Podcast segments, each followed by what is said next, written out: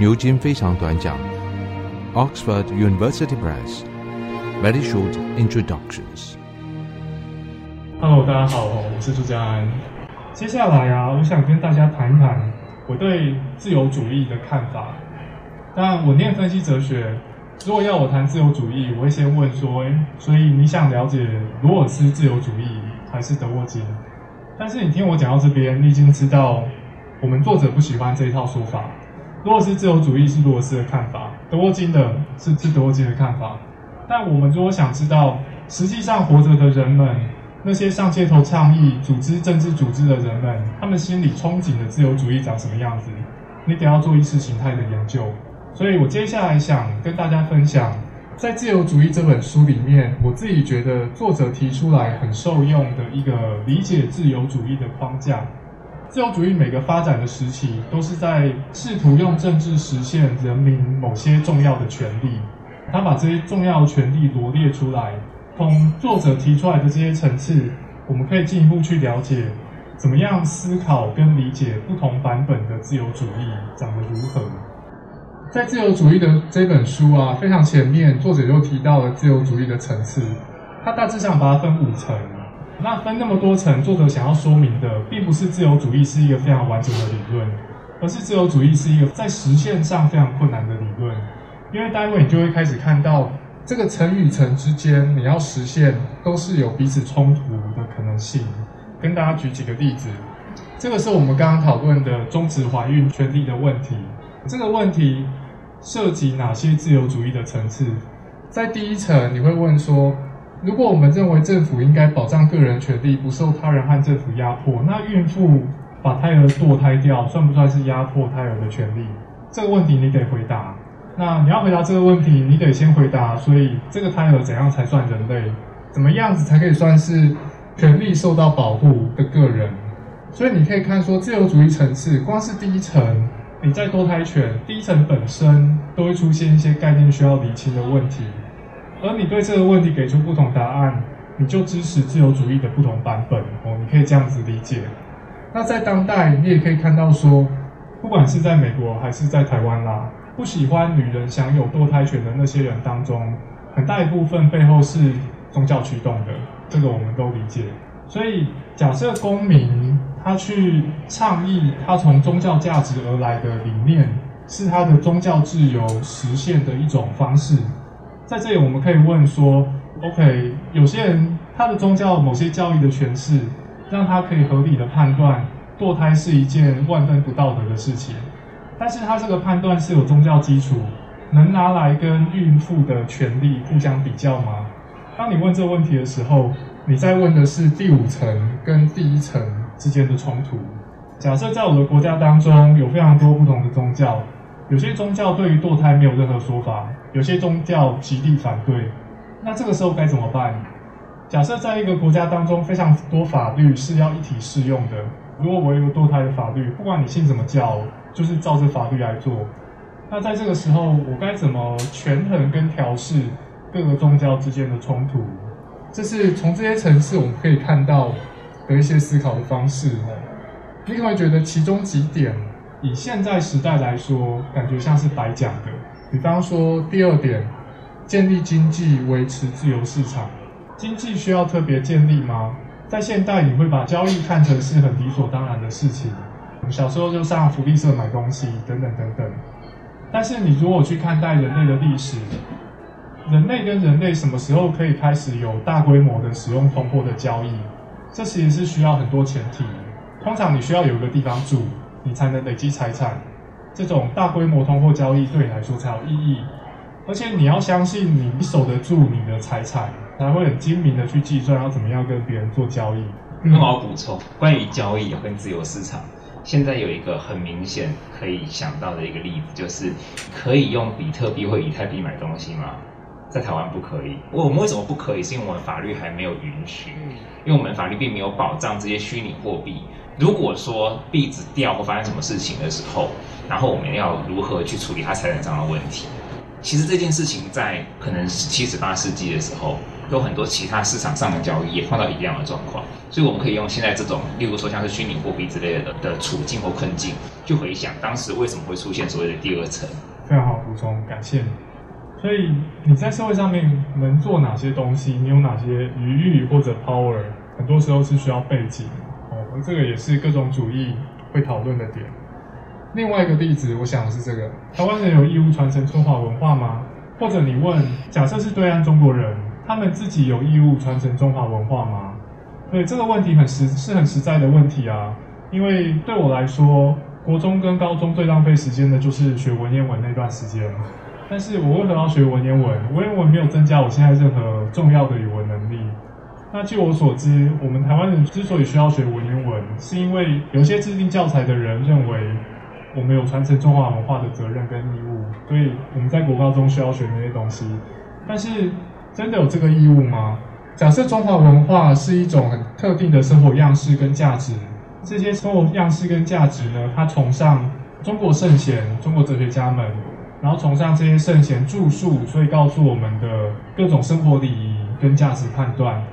但是如果它只是各种可能生活样式之一，那一个社会，它是否给你足够余裕去选择遵循中华文化传统之外的其他生活方式？一个社会是否给你这个余裕？这个是显露了他怎么看待自由主义的第五层。这个也跟自由主义的第三层有关系。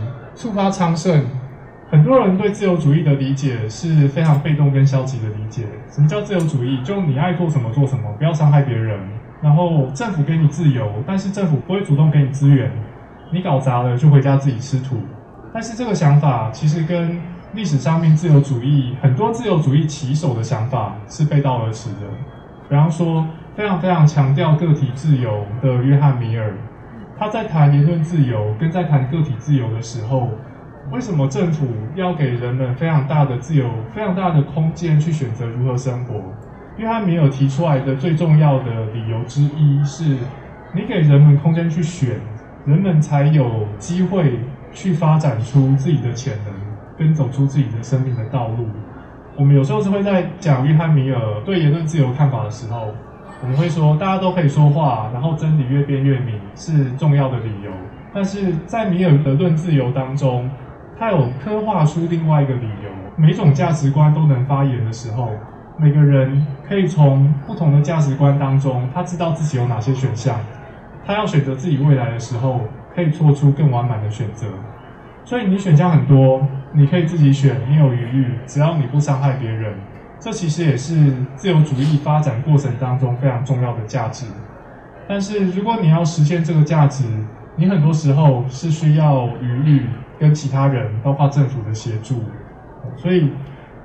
当我们注意第五点，当我们也注意第三点，我们自然而然有可能会去注意说，当一个国家提供国民教育的时候，这个国民教育是否预设了太多特定一组价值，而排挤了学生们去探索其他方向的余裕？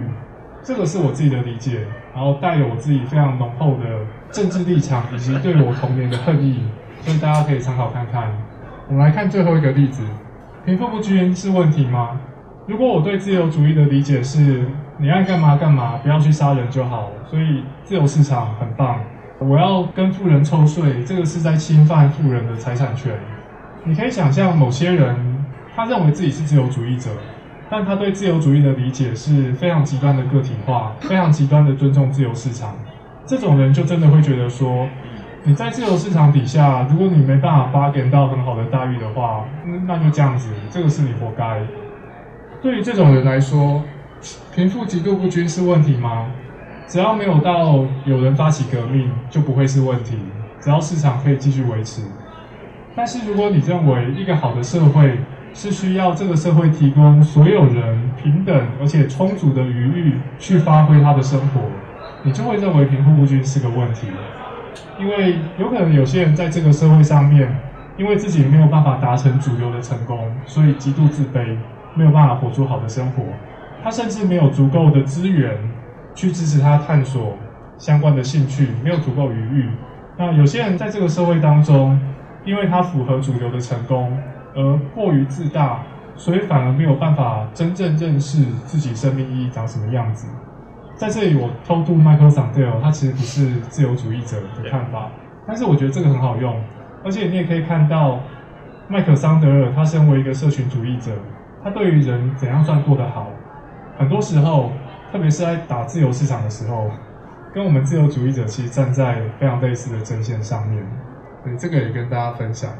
上面这五个层次是在《自由主义》这本书里面提到，作者认为我们可以借由区分这些层次来区分不同的自由主义，并且我们可以了解为什么不同版本的自由主义当中会有一些过去你很难消化的差异，从这些层次你是可以看得出来的。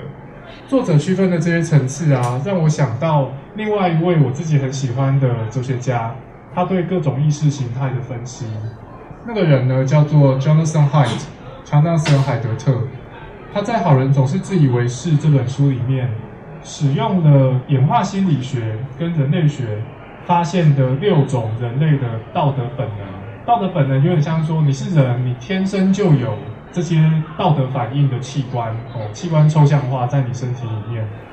六种道德本能或多或少，他用这个多少的区分来区分出。主流的几种政治立场，对我来说，海德特理解这些问题的方向虽然跟我们作者不一样，但是他们的架构是非常类似的。你可以用几种层次，你也可以用几种价值的面向来区分不同的立场。这样做的好处是什么？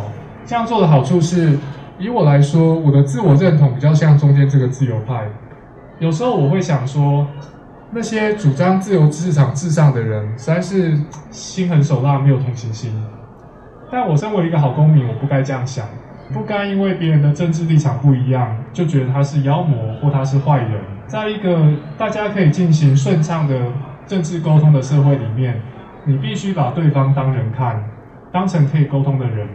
你怎样把对方当成可以沟通的人？比方说，借由这个图表。我的对手是自由意志派，他们自由市场至上，然后不太 care 劳工权益。在我觉得他们都超没同情心的时候，这张图提醒我，他只是在乎自由比我多一些，他在乎关怀比我少一些。我们都是人类，我们有共同的初始认同的道德价值，但是社会后天的影响会让我们加成的方向跟形状变得不一样。在社会上面，尤其在民主社会。我觉得你把立场不同的人当成跟你一样可以沟通的人看是很重要的事，但是也是很难的事。我多半时间都做不到，所以我这特别跟大家强调，真的很很重要，连我都做不到。乔纳森海德特的研究可以协助我们做到这件事，我相信。而我也相信《自由主义》这本书的作者提供的这个五个层次，也可以协助我们离这个目标更进一步。这是为什么我今天在这里跟大家分享。包括自由主义在内的这一套书，我觉得在现代社会多元价值观的社会底下，很多时候我们要花很多时间去讨论政治问题。讨论政治问题很痛苦，我都希望我讨论政治问题的时间越短越好。但是这个是不实际的想象，因为国家未来长什么样子，我们要共同决定。很多事情你得要去问立场跟你最不一样的人，你才能了解他为何那样子想。所以。提供层次，提供形状，提供地图，让我们可以做到这件事。我觉得是这套书对于公共讨论会很有贡献的地方。而且再加上我们这个别册啊，是要买一整套才有。你这个一整套哦，旁边会有一个薄薄的别册，是吴瑞仁老师写的，写的非常好。这个别册做两件事情，第一个，他提纲挈领的告诉你每一本书在干嘛，每一本书他都写哦，在薄薄别册里面。每一本它有一个读后心得，告诉你这一本在干嘛，那一本在干嘛。他教你这一本的方法论、作者划分的方式以及最重要的论点跟内容。再来呢，他告诉你说这一本书、那一本书总共六本嘛，一本一本，在台湾社会对我们而言有什么意义？觉得吴叡人老师在引介这些书方面，这工作做得非常好，大大的增加了这些书的价值。如果你要买的话，除非你是只对自由主义或只对什么感兴趣的，不然我觉得买整套有那个别册是非常非常方便的。那我今天报告就到这边。以上单元由数位传声制作。